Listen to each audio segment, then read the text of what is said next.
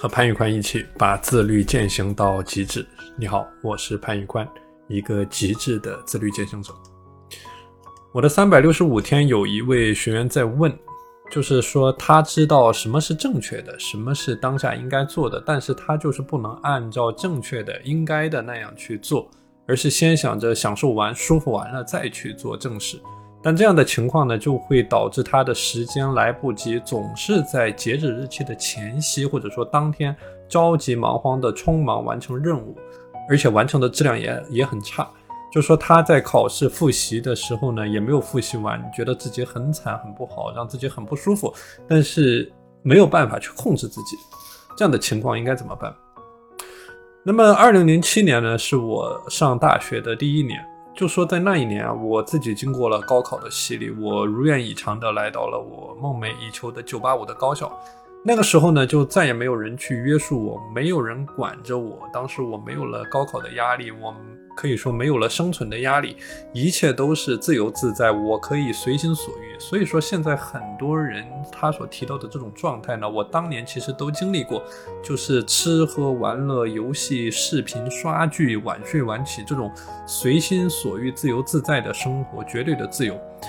但是这么多年啊，给到我一个最深刻的感受，就是人生从来没有一种绝对的自由。每一次欲望的放纵，其实命运呢都是在背后为你标好了价码。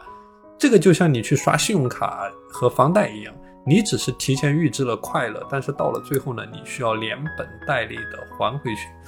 所以在当时那样的背景下，我意识到了我的生活是出了大问题的。我的生活的方方面面都亮起了红灯，比如说我的健康、我的学业、我的人际关系、我的未来的计划。而且我知道，我如果不能马上去纠正这样的问题啊，我很快就会完蛋。所以说，在那一年啊，我也正式的开启了我自己系统的自律的管理的计划。其实当时的想法非常的简单，就是说我必须立刻去改变。然后我能改变多少呢？我就改变多少。我能够坚持多久，我就去坚持多久。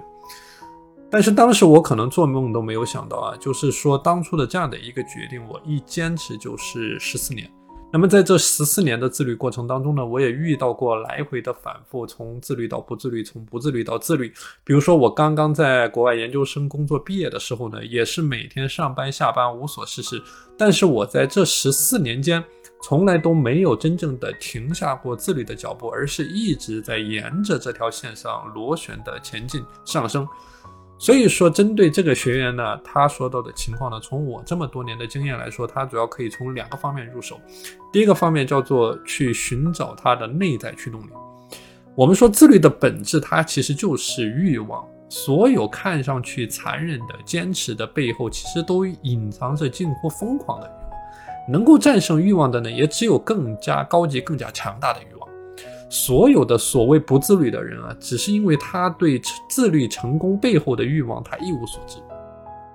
你说你不自律，你说你白天迈不开腿，晚上管不住嘴，没有办法坚持学习，没有办法勤奋工作。但这个时候，如果有人来跟你签合同，说你做到上面的任务，我给你一千万，我相信你比谁都能够自律。这个就好比我经常举到的去西天取经的例子。那成佛前的孙悟空呢？他不叫做自律，因为他是需要紧箍咒去约束他。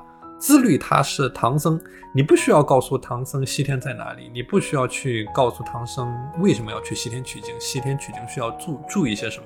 唐僧心里他有着极度强烈的内在驱动力，足以让他在取经的道路上逢山开路，遇水搭桥。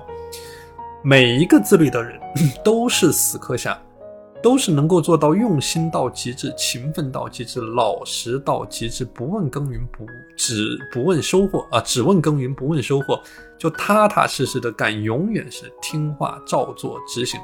一切的失败，一切的不成功，都来自于一个人无有没有办法控制自己。你会发现，就是但凡能够长久很厉害的人，他都是自律的高手。那比如说曾国藩，比如说李嘉诚。那李嘉诚每天早上四点五十九起床，勤奋工作，努力学习。所以人生从来没有绝对的自由。那比如说今天是星期五的晚上，那么很多人在看电影，在玩游戏，在旅游消费，看直播，看动漫。我呢却坐在这个电脑前拍视频、拍录音频。一会儿呢准备锻炼。所以说，人生从来没有自自由，都是只能靠自己，只能靠勤奋的工作，任何人都没有自由。那这是第一个方面。那第二个方面呢，叫做把自律给具象化。就为什么你明明知道自律能够让你变得更好，但是你就是坚持不了？其实答案非常的简单，因为你根本不知道。我们说知行合一，知行合一，你做不到，你就是不知道。你只是听说健身这个过程能让你的身材能让你变得更健康，能让你的身材变得更好。你也只是听说学习这个过程能让你的知识啊，能让你变得更优秀，能让你的知知识变得更加的丰富。但是这些概念都太抽象了，你体会不到。那你就像体会不到你重病缠身但是起不来床的那种绝望。你也体会不到升职加薪、女神反舔的多巴胺的冲顶，你也没有感受过平时瞧不起你的你的人，有朝一日对你卑躬屈膝、一脸奴相的时候，你大脑当中的内啡肽。你只是把所有的抽象的自律变得具象，那么自律的炽热的欲望才能够渗进你的毛孔，变成你的骨头和血肉，让你观察这个世界的角度呢，从仰视到平视到俯视，最后到无视眼前的一切的小欲望，那成为了别人口中那个极度自律的人。你只有知道自己为什么自律，你才能够做到自律。你才能够知道自己为什么而活，你也就能够忍受你眼前所有的生活。所有的极致的自律的背后呢，它都叫做极致的欲望。极致的欲望背后蕴含着极致的极高的能量。所有的自律都是为了结果。你不能说你看见别人读书，你感到焦虑，你也开始读书。那对不起，这样的自律它只能叫做随心所欲，漫无目的，它是注定拿不到结果的。这个就像你不理解一个不吃甜食、坚持健身、坚持学习、戒烟戒酒的人，他苦行僧一样的生活，他究竟是为了什么？因为你不知道这样的坚持能够给你带来什么。那有些事在你看来只是做梦和你酒后的谈资，但是在有些人身上呢，却是刚需和信仰。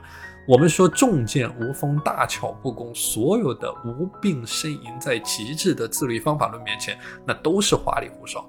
真正要把自律做透，并且要系统的接触，并且学习先进的思想，用思想呢指挥行动，用行动去拿到结果。这个十四年的摸爬滚打的努力啊，它没有白费。就到了今天，我已经进入了个人的最佳的状态，我不再浪费我的每一分每一秒的时间，我每一分每一秒都在努力勤奋的工作，我比周围百分之九十九的人都努力。我的身材管理极佳，我现在的身高是一米七八，我的体重常年维持在六十公斤，每周雷打不动的锻炼三个小时，我每天早睡早起，我比周围的人每天光早上的时间就多出了七百三十个小时的时间，我把这些时间用于我的计划复盘，持续的精进，可以说自律这条道路上，你所有能够遇到的坑，我都替你踩过了，并且我都成功的跨过了。并且我在用我的亲身经历总结出了上百套最佳的实践方案，而这所有的秘密，我都会在我的三百六十五天的自律私塾持续的和你分享，把我成功的经历一比一的复刻到你的身上。所以，如果你想要加入到我的自律私塾，可以告诉我。